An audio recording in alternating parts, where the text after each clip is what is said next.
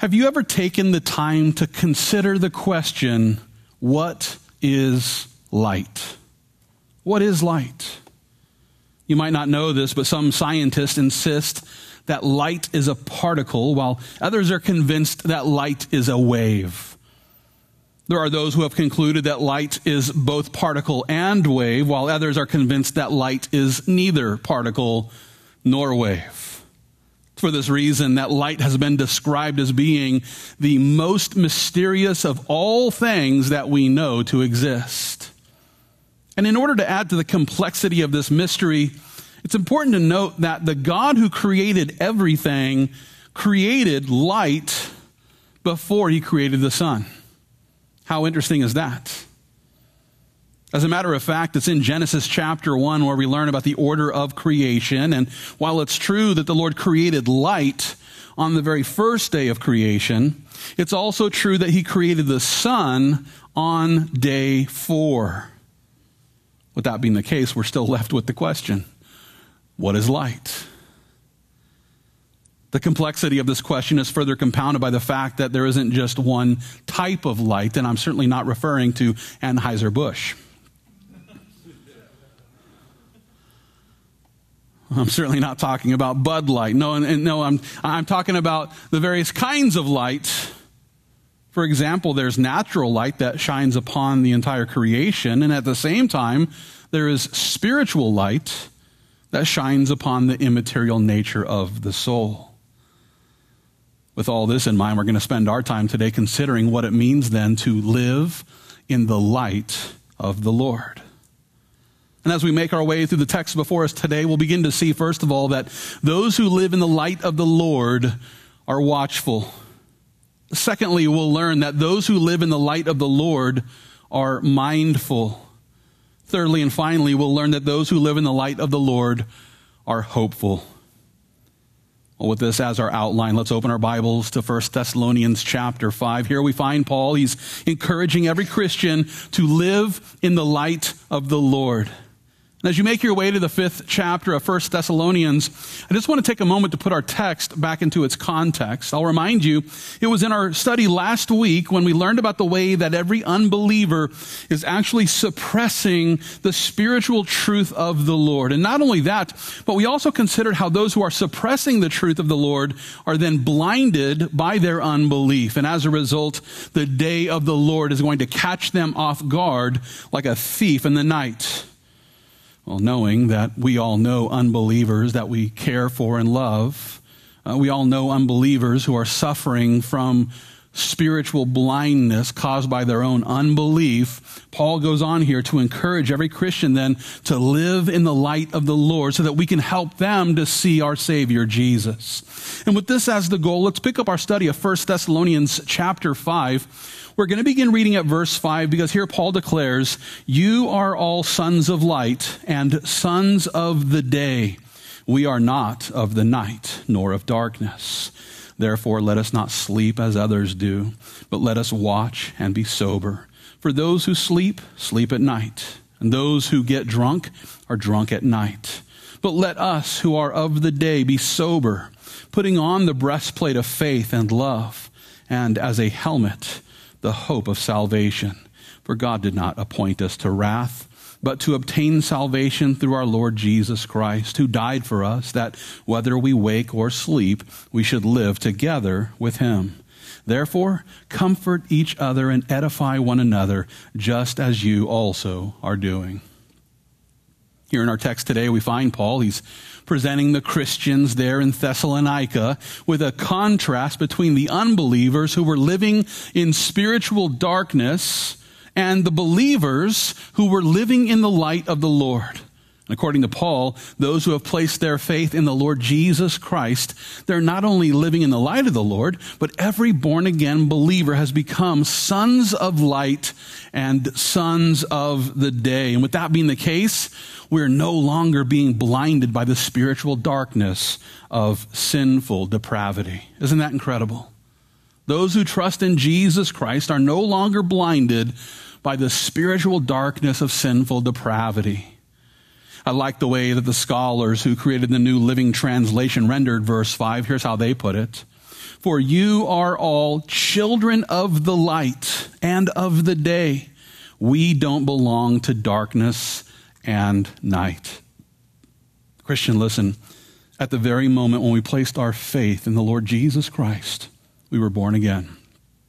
In other words, we were born from above. We were born of the Spirit. And it's in the very same second when we became the adopted children of God. That's right. Just because we're born on this earth doesn't mean that we're the children of God. It's by faith in Jesus Christ that we become the adopted children of God. And seeing how our Heavenly Father is also known as the Father of lights, well, then we can rejoice in knowing that the adopted children of God have become children of the light and of the day.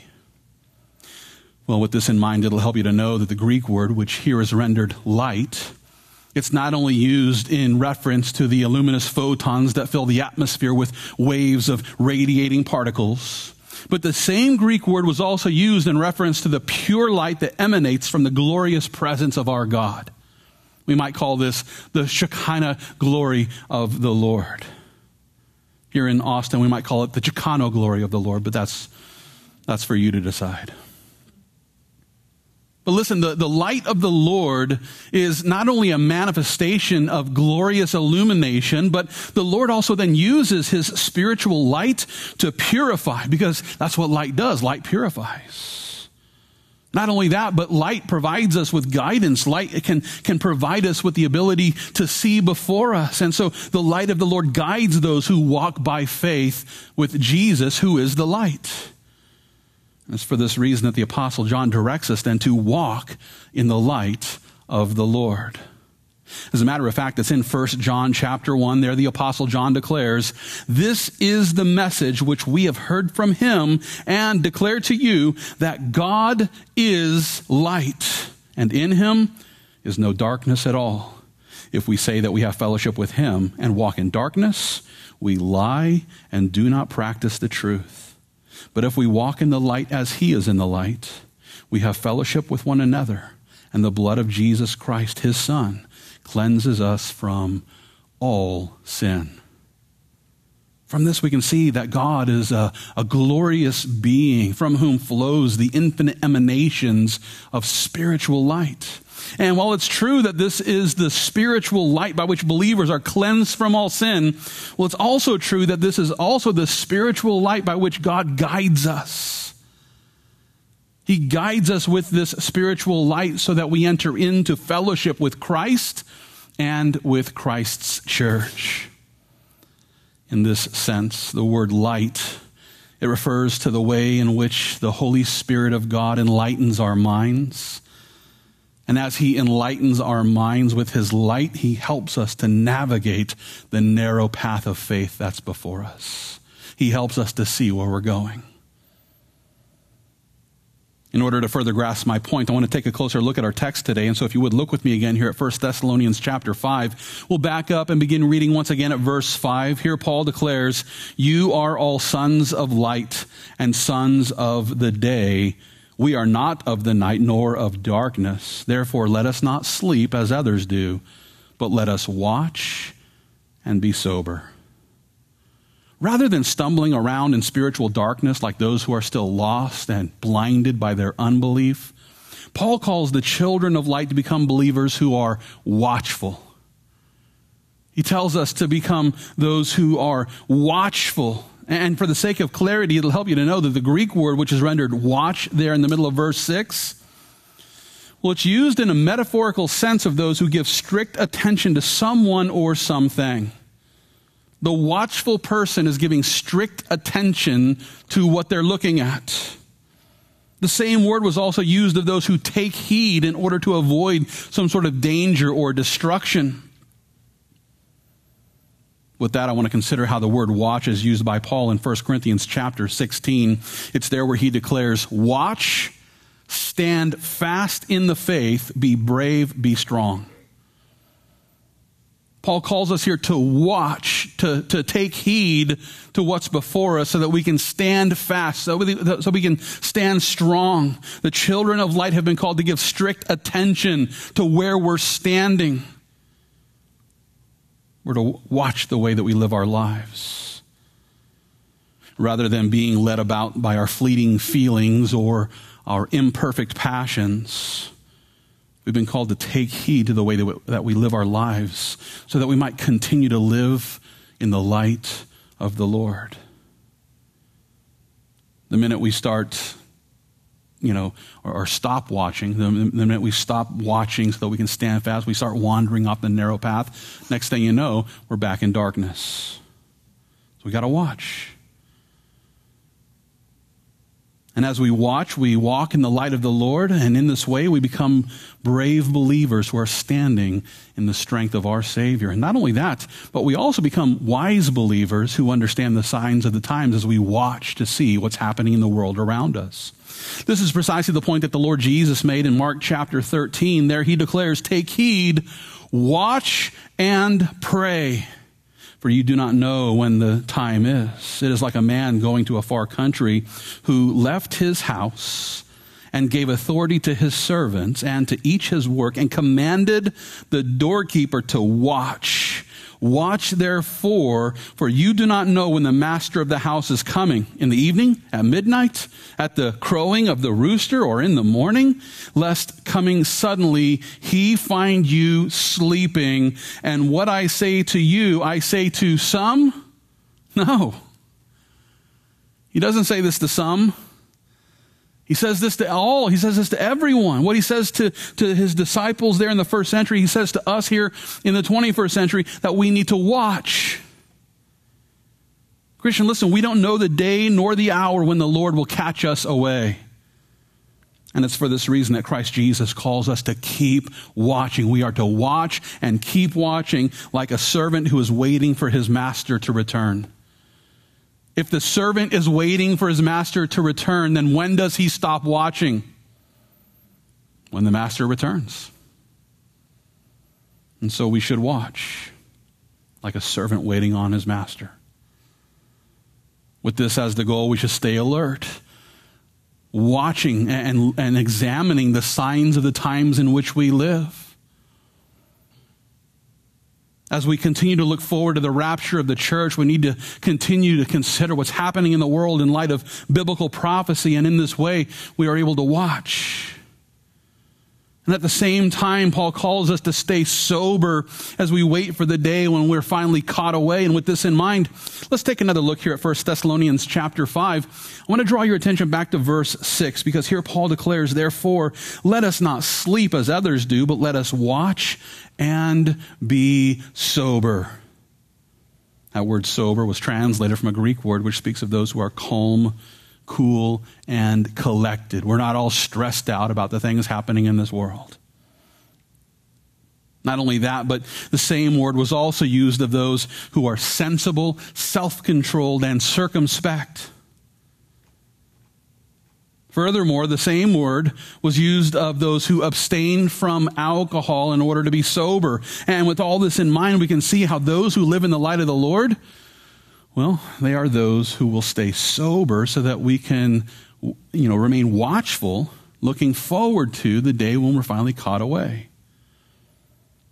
I like the way that Jesus summed it all up in Matthew chapter 26. It's there where he declares, Watch and pray, lest you enter into temptation. The spirit indeed is willing, but the flesh is weak. The spirit is indeed willing but the flesh is weak. Christian, listen, the Lord has called the children of light to stay alert with prayerful vigilance, knowing that our fallen flesh is still very weak. And it doesn't take much for us to stumble back into sin. And listen, the temptation to sin is always present. Sin is always knocking at the door.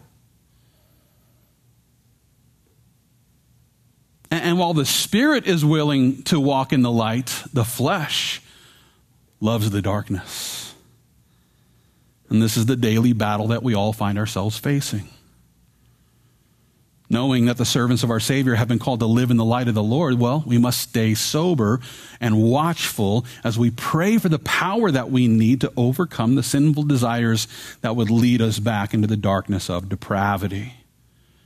Now, this brings us to our second point because listen, those who live in the light of the Lord are not only watchful, but those who live in the light of the Lord are also mindful. Now, with this as the focus, let's continue to consider the way that Paul described the children of light. And so, if you would, let's back up here in 1 Thessalonians chapter 5. I want to begin reading once again at verse 6. Here, Paul declares, Let us not sleep as others do, but let us watch and be sober. For those who sleep, sleep at night, and those who get drunk are drunk at night. But let us who are of the day be sober putting on the breastplate of faith and love, and as a helmet, the hope of salvation. Now, here in these verses, we find Paul, he's continuing to describe the difference between those who are dwelling in the darkness of depravity and those who are living in the light of the Lord. According to Paul, the children of light are awake, sober, and watchful. Those who dwell in spiritual darkness are asleep and, you know, unaware of what's happening. The children of light are sober and therefore sensible, self controlled, and circumspect, while those who dwell in spiritual darkness are deceived by the spirits of intoxication. In order to further grasp Paul's point, let's take a closer look there at verse 7, because here, again, Paul declares for those who sleep, sleep at night, and those who get drunk are drunk at night. In other words, nighttime is the right time for believers to be sleeping. The reason why is because we're to be awake and sober in the daytime. Now, listen, this is not to suggest that those who work the night shift are automatically sinning. You know, if you have to work a night shift, you know, and you have to stay up all night, you know, I don't think that God's up in heaven looking down on you thinking that you're a big sinner. No, that's not what he's talking about here. And yet, you know, there should be no doubt that those who tend to sleep the day away are typically tired all day because they were out sinning all night. So, setting aside those who are just working a night shift, what, what, Paul is talking about are those who spend the night getting drunk, going and partying, and so they're tired all day, and so they sleep when they should be awake and working. That being the case, Paul encouraged those who are children of light to become sober believers who are of the day. As a matter of fact, look with me again there at verse 8. Here again, he declares, Let us who are uh, of the day be sober. In other words, you know, rather than staying out all night with those who are getting drunk, believers ought to be sleeping at night so that we can walk in the light of the day. Well, I don't think that believers ought to be legalistic about what time we should go to bed. I do think that the believer who fails to get a good night's sleep is more susceptible to the temptations of Satan while they're awake. The reason I say this is because the tired mind is susceptible to deception. The tired mind is more easily deceived. To prove my point, I want to consider a statement of fact that's found in one scientific study, which is published in the National Library of Medicine. According to one study here, the uh, you know alcohol use can affect the brain and the body in very complex ways, which includes the potential of altering one's behaviors, which lead then to negative outcomes. The same scientific study also informs us that alcohol is able to impair our judgment. Think about that for a moment. Alcohol impairs our judgment, leading one to engage in risky behaviors which can result in poor outcomes for one's health and social standing. As a former drunk, I can tell you that I've done my own scientific research in this area, and, and, and it's, it's true. Most of my worst decisions were made when I was drunk and high. That being the case, there should be no doubt that those who get drunk at night are making themselves more susceptible to the, to the deceptions of the devil and his demons. And oftentimes, those you know who are getting drunk or getting high, you know, they're, they're, they open themselves up to the deceptions of the devil, and as a result, they end up making many decisions that they wouldn't have made had they been asleep. In similar fashion, those who fail to get a good night's sleep, well, they're also making themselves more susceptible to Satan's lies. As a matter of fact, there are several studies that have shown how those who are sleep deprived will suffer similar impairments as those who are intoxicated. There's several studies, uh, whether you know whether it's driving or, or, various other things, where they've taken someone that has no, you know, they're sleep deprived, and they put them behind the wheel of the car, and they find out what's going on, you know, and how quick they are to react, and these sorts of things. According to the research, those who remain awake for at least 24 hours suffer the same level of cognitive impairment as those who have a blood alcohol content of 0.10%, which is a little bit higher uh, than those who are considered to be legally drunk. What this means then is that the sleep deprived person is just as susceptible to deception as a drunk person. They're just as susceptible to the deceptions of the devil and his demons because, you know, in, in the, the sleep deprivation, uh, their judgment has been impaired. And, and it's for this reason that I think, you know, Christians ought to, you know, do their best to get a good night's sleep. I realize that's why some of you come to church on Sunday mornings, is to get a good, you know, night's sleep here. But, uh, but if you get a good night's sleep Saturday night, then you can stay awake for the sermon on Sunday. I'm not that boring, I promise. Sadly, there are many Christians who are more susceptible to the schemes of Satan, and one reason why is because they just they fail to get a good night's sleep. And while uh, there are times when this can't be avoided, for example, you know, a, a parent who's taking care of, uh, of their babies who are still in diapers, you know, that you, you, can't just tell the baby, okay, we're putting you to bed. Now don't poop until the morning, you know, and that, it's just not, not going to happen. Parents have to get up and change diapers in, in the middle of the night, and that, that can't be avoided. And so there are, you know, reasons why some Christians might be, you know, sleep deprived. But listen, many Christians are sleep deprived simply because they just stay up all night playing video games. Now, listen, I really haven't focused much on video games since Pitfall uh, and, and, Frogger. But, uh, you know, so I don't, I don't understand the craze. I, I, don't understand why so many people are addicted to video games. I, you know, I, I just, I, I, don't know. I, think about it when I'm riding my mountain bike, but, uh, you know, but I still don't understand it. But some people just stay up all night because they just, you know, they can't let that 13 year old living in mom's basement, you know, get the best of them in Call of Duty or something like that. Okay, all right. You go show that 13 year old what's up. But yeah, some Christians are sleep deprived because of video games, of all things. Others are sleep deprived because their porn addiction keeps them up all night. Or some are just addicted to social media and it just keeps them scrolling all night because I got to see what everybody ate yesterday for lunch. I got to see all my friends pretending to be happy on social media. You know, and, and it's like this addiction that people can't put the phone down. God help us. That being the case, we'd all do well to heed the counsel that Paul presented here in 1 Thessalonians chapter 5. It's verse 8 again where he says, Let us who are of the day be sober, putting on the breastplate of faith and love, and as a helmet, the hope of salvation.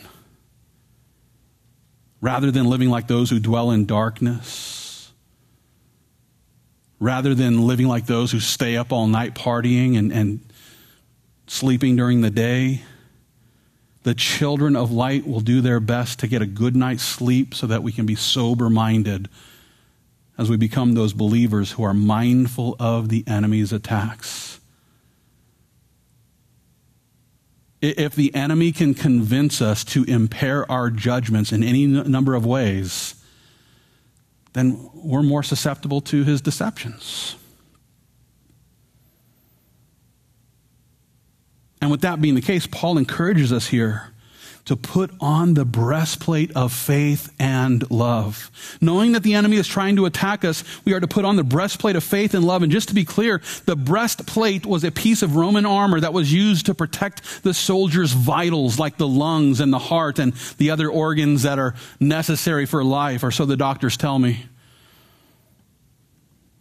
You might be interested to know that many ancient Jews believed that the soul was actually located in the lungs because that's where the breath of life was placed into Adam. And so they thought, you know, the, the soul actually exists within the lungs. And so, in this sense, Paul's saying, hey, put on the breastplate to protect what? Well, it's a spiritual breastplate, so we're talking about the soul, to protect the soul. Other ancients believed that the soul was located within the bowels, which I will refrain from all jokes from this point forward. Okay, just just two, but uh, get it anyway. So, with all this in mind, listen. There should be no doubt that Paul was encouraging the children of light to protect the immaterial heart of the soul with the breastplate of faith in Jesus and our love for the Lord. It's faith in Jesus and our love for the Lord that protects our soul. It protects our spiritual vitals. And in this way, we're able to guard our hearts against the attacks of the enemy, even when we might be a little impaired due to a lack of sleep. At the same time, we must not fail to notice there at the end of verse 8 where Paul encouraged us to put on the hope of salvation like a helmet.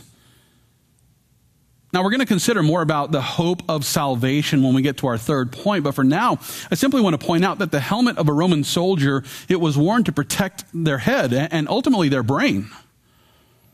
You know, a, a, a sword wound to the brain, you know, it, it, it doesn't work out well for the soldier and seeing how the immaterial mind of man is directly affected by our brain matter, well, then those who wear the helmet of salvation are simultaneously safeguarding their minds against the attack of the enemy. So we're to put on the the breastplate of righteousness and the helmet of salvation uh, so that we can protect our hearts and our minds from the enemy. And in order to further grasp Paul's point, I want to consider the complete list of armor uh, that we've received from the Lord. And with this as the focus, hold your place here in First Thessalonians and let's turn in our Bibles to Romans chapter 13. Now, as you make your way to the 13th chapter of Romans, I just want to take a moment to point out the Lord has actually provided us with the spiritual armor that we need so that we can take a stand against the schemes of Satan. Not only that, but listen, this is also the armor that protects our immaterial heart against evil desires. At the same time, this is the armor that protects our immaterial mind from the evil thoughts that could lead us back into the darkness of depravity. And while there are several pieces of armor listed in the book of Ephesians, I just want to consider how Paul sums it all up here in Romans chapter 13. So if you would look with me there beginning at verse 11, here Paul declares, It is high time to awake out of sleep, for now our salvation is nearer than when we first believed. The night is far spent, the day is at hand. Therefore, let us cast off the works of darkness and let us put on the armor of light. Let us walk properly as in the day, not in revelry and drunkenness, not in lewdness and lust, not in strife and envy, but put on the Lord Jesus Christ and make no provision for the flesh to fulfill its lusts. Here in these verses, we find Paul, he's challenging the Christians at the church in Rome to cast off the works of darkness so that we can put on the armor of light. This is the full armor of God. And he calls it the armor of light. And then to be clear about this, Paul elaborates on these instructions by encouraging us to put on the Lord Jesus Christ, to be clothed with his righteousness. We've been called to become believers who are living in the light of the Lord. And as we put on the armor of light, our Messiah helps us to become mindful believers who are walking circumspectly. I like the way that Paul puts it in Ephesians chapter 5. It's there where he declares, Awake, you who sleep, arise from the dead, and Christ will give you light. See then that you walk circumspectly, not as fools, but as wise, redeeming the time because the days are evil. Christian, listen, those who put on the armor of light by faith in Jesus Christ, well, we end up receiving the light that we need to begin walking circumspectly, accurately, with, with great forethought, with every step that we take, mindfully considering the path that the Lord is illuminating before us. In this way, the Lord will not only provide us with the armor we need to guard our hearts and minds against the attacks of the enemy, but He will also help us to become mindful believers who are able to navigate the narrow path that the Lord has placed before us. And in this way, those who live in the light of the Lord will walk in a way that is in line with the truth of his holy word. Now, this brings us to our third and final point because listen, uh, those who live in the light of the Lord are not only watchful and we're not only mindful believers, but those who live in the light of the Lord are also hopeful believers. And with this as the focus, let's make our way now back to 1 Thessalonians chapter 5. Here we find Paul, he's elaborating on the hope that we have as we continue to live in the light of the Lord. And if you would look with me again here, beginning at verse 8. Here again, Paul declares, Let us who are of the day be sober, putting on the breastplate of faith and love, and as a helmet, the hope of salvation. For God did not appoint us to wrath, but to obtain salvation through the Lord Jesus Christ, who died for us, that whether we wake or sleep, we should live together with him. Therefore, comfort each other and edify one another, just as you also are doing. Now, as we take a closer look at these verses, we must not fail to notice how the children of light are filled with heavenly hope. We've been called to put on the helmet, which is the hope of salvation. Now, as we consider the meaning of this word hope, it'll help you to know that this, this hope of salvation, which protects our minds like a helmet, is based on this word hope, uh, which is translated from a Greek word, which in a Christian context, it refers to the joyful and confident expectation of eternal salvation. Do you have a joyful and confident expectation of eternal salvation, or are you still wondering if you're going to end up in hell? Because those who become children of light, we have the helmet, which is the hope of salvation, which fills our hearts with the hope, which is a joyful and confident expectation that we will be saved. And this is a joyful and confident expectation that brightens even the worst of days. Even on the very worst of days, the Christian can say, hey, at least I'm not going to hell. As bad as it is today, at least I know it's going to get better when I enter in, into the presence of my Savior. This is the joyful and confident expectation of eternal salvation that fills our hearts with hope. And listen, this is, uh, this is a, a hope that has been appointed to us. As a matter of fact, look with me again there at verse 9. Here again, we learn that God did not appoint us to wrath, but to obtain salvation through our Lord Jesus Christ. Now, that word appoint, it's translated from a Greek word, which in this context, it speaks of that which is set and fixed, established, and even ordained. In light of this definition, we can see that the children of light have been ordained to obtain salvation, which in turn frees us from the condemnation of the law. Think about that. We have been appointed, even ordained, to obtain eternal salvation, which frees us from the condemnation of the law. Now, if that doesn't fill your heart with hope, I don't know what will.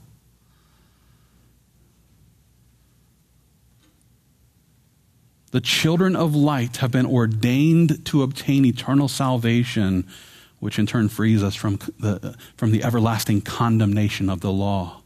And the reason why is because, listen, the Lord Jesus already received the condemnation that we deserve for all the sins we've committed. As a matter of fact, I want to take another look at the point that Paul is making here in 1 Thessalonians chapter 5. Let's back up and look at verse 9 again. Here again, Paul declares, For God did not appoint us to wrath, but to obtain salvation through our Lord Jesus Christ, who died for us. That whether we wake or sleep, we should live together with him. According to Paul, those who have become the children of light will obtain eternal salvation through our Lord Jesus Christ. And the reason why is because the Lord Jesus Christ was appointed to die for us. If you've placed your faith in Jesus Christ and you've been appointed unto eternal salvation because he was appointed to condemnation on your behalf.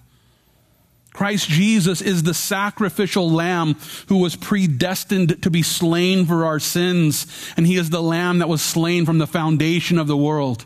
This is a decision that God the Father made in eternity past.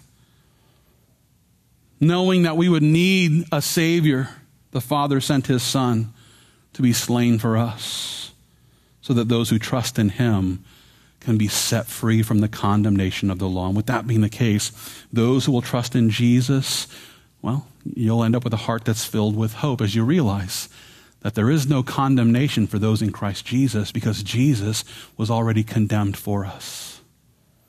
And the condemnation that we deserve, Jesus received so that we could receive the salvation that we don't deserve.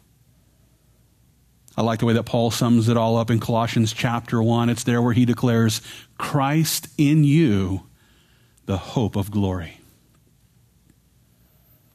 Those who have received Jesus Christ into their hearts by faith in his finished work now have the hope of glory. In other words, we have the hope of salvation, which will eventually result in our eternal glorification. That, that glorification occurs as we receive our brand new resurrected bodies in which uh, we will stand perfectly in the presence of our perfect Savior and worship Him perfectly forevermore. And listen, this is true regardless of whether we're awake or asleep the children of light, whether we're awake or asleep, we can take comfort in knowing that, that we are filled with the hope of knowing that we will always live together with our Savior Jesus Christ. He lives in our hearts today, Christian, and we will live with Him forevermore. At the moment of our resurrection. And it's for this reason that Paul encouraged us to comfort one another with these words. As a matter of fact, look with me again there at verse 11. Here again, Paul declares, Therefore, comfort each other and edify one another, just as you also are doing. Now, that word comfort is translated from the same Greek word that Paul used back in chapter 4 when he directed the Christians in Thessalonica to comfort one another with the doctrine of the rapture. He talked about the church being caught away to meet the Lord in the air and he, and he instructed them to comfort one another with these words. And then he goes on to talk about living in the light of the Lord. And then he wraps it all up by saying, so, so comfort one another and edify one another with all this information. He's summing up this section of scripture by encouraging his audience once again to comfort and edify one another so that every Christian might be established by the same hope of our salvation. Because sadly, you know, there are some who have placed their faith in Jesus Christ, and yet every day is like a roller coaster ride. And some days they feel confident in their salvation, and some days they doubt it, and they're, and they're wondering if they lost their salvation. And I blame bad theology, but listen, if you've placed your faith in the Lord Jesus Christ, then He's covered you with His righteousness. He's already received the punishment that you deserve, so we can have the assurance of our salvation. And in this, we ought to have great hope. Our hearts should be filled with hope in the joyful and confident expectation of eternal salvation. And therefore, we can just look forward to the day when the children of light are finally caught away in order to meet the Lord there in the air. At the same time, though, it's also important for us to realize that those who are rejecting Jesus Christ, they have no hope in their hearts. And the reason why is because they're still dwelling in spiritual darkness. They're still blinded by their unbelief. And it's for this reason that the children of light must shine the light of the Lord in the way that we live our lives. And to prove my point, I want to consider something that Jesus says in John chapter 12. So turn with me to John 12. And as you make your way to the 12th chapter of John's gospel account, I just want to take a moment to remind you that the only way to become the adopted children of God is by faith in Jesus Christ. Jesus said, I am the way, the truth, and the life. No man comes to the Father but by me. The only way to God the Father is by faith in Jesus Christ. And while it's true that there is no condemnation for those who have become the children of light by faith in Jesus Christ, it's also true that those who are still dwelling in darkness will eventually be condemned according to the righteous standard of God's word. I want to consider how Jesus puts it here in John chapter 12. If you would look with me there, beginning at verse 44. Here Jesus cries out and says, He who believes in me believes not in me, but in him who sent me. And he who sees me sees him who sent me. I have come as a light into the world, that whoever believes in me should not abide in darkness. And if anyone hears my words and does not believe, I do not judge him, for I did not come to judge the world, but to save the world. He who rejects me and does not receive my words has that which judges him. The word that I have spoken will judge him in the last day. Here in these verses, we find Christ Jesus presenting us with another distinction between those who are living in the light of the Lord and those who are still, still dwelling in darkness. And while those who are living in the light of the Lord will not abide in darkness, those who reject the invitation of the Lord Jesus, they will eventually dwell in eternal darkness according to the judgment of his holy word. And it's sad to say that those who are choosing to dwell in darkness today will be cast into everlasting darkness if they don't repent. You might not know this, but the lake of fire is also described as outer darkness in several passages throughout the Bible. And while there has been some debate about the nature of this darkness, especially in light of the fact that the lake of fire is, well, a lake of fire, and, and so, you know, you would assume that there would be a lot of light coming from this fire. So the, the question then for scholars to answer is how can there be a lake of fire and darkness? There are several ideas about how to, you know, square this circle and whatnot, but uh, listen, the darkness of hell is a spiritual darkness. In the same way that we're talking about the light of the Lord is not this, you know, uh, like the light that's coming off the sun, so to speak.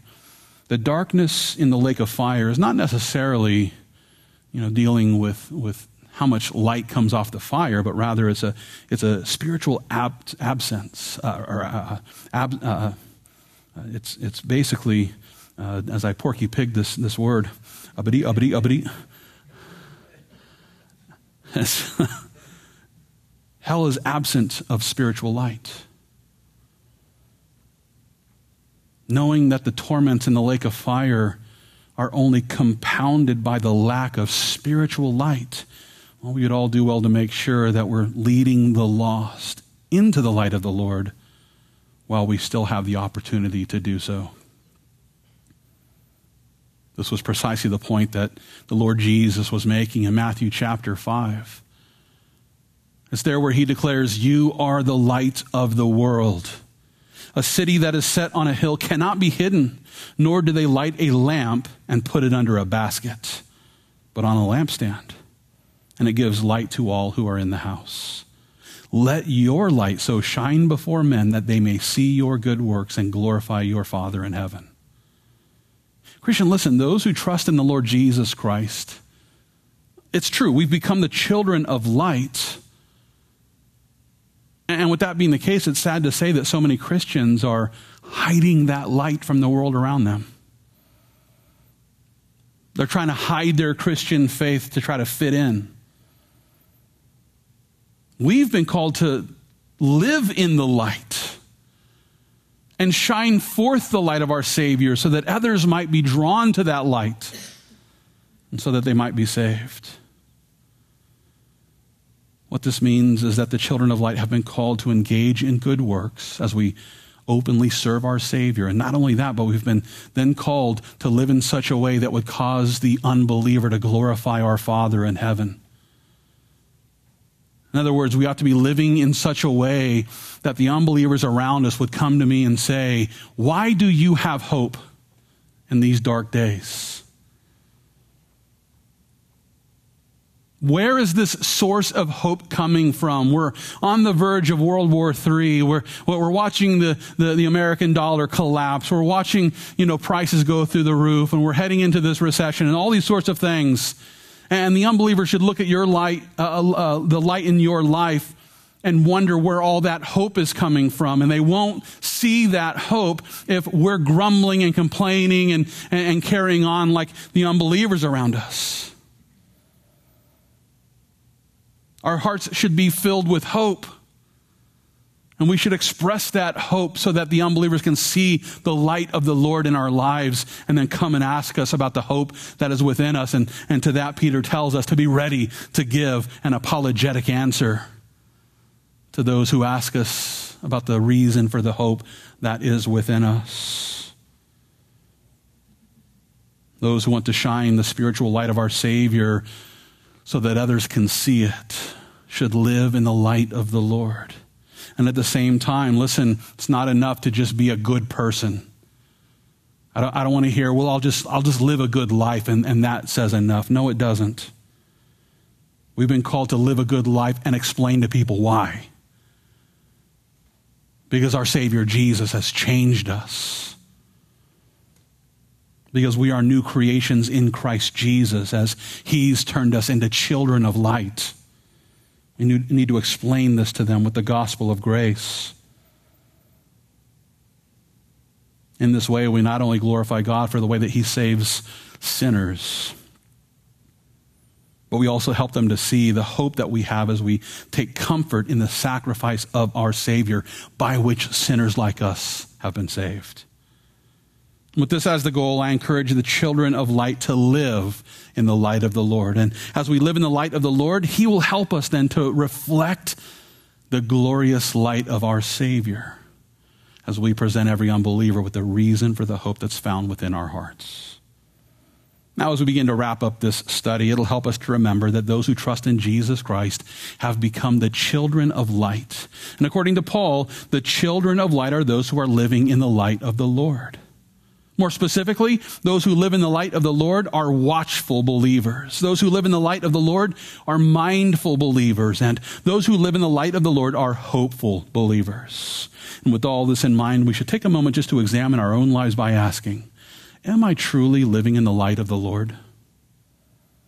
Am I truly living in the light of the Lord? Are you a believer who is watchful? Are you a Christian who is mindful and hopeful? Or are you still dwelling in darkness according to the deceptive doctrines of demons? If you aren't sure how to answer these questions, then I encourage you Trust in the cross of Christ so that you can know. Trust in Jesus Christ so that you can be certain that you are a child of the light. And if you are certain that you've already placed your faith in the Lord Jesus Christ, well, I encourage you to remember we've become the children of light. And as the children of light, we've been called to become sober servants who are watchful believers. We've been called to put on the armor of light so that we can become mindful believers. And we've been called to comfort one another with the light of the Lord so that we might all become hopeful believers. And in this way, the Holy Spirit will help us to become those believers who are truly living in the light of the Lord. Let's pray.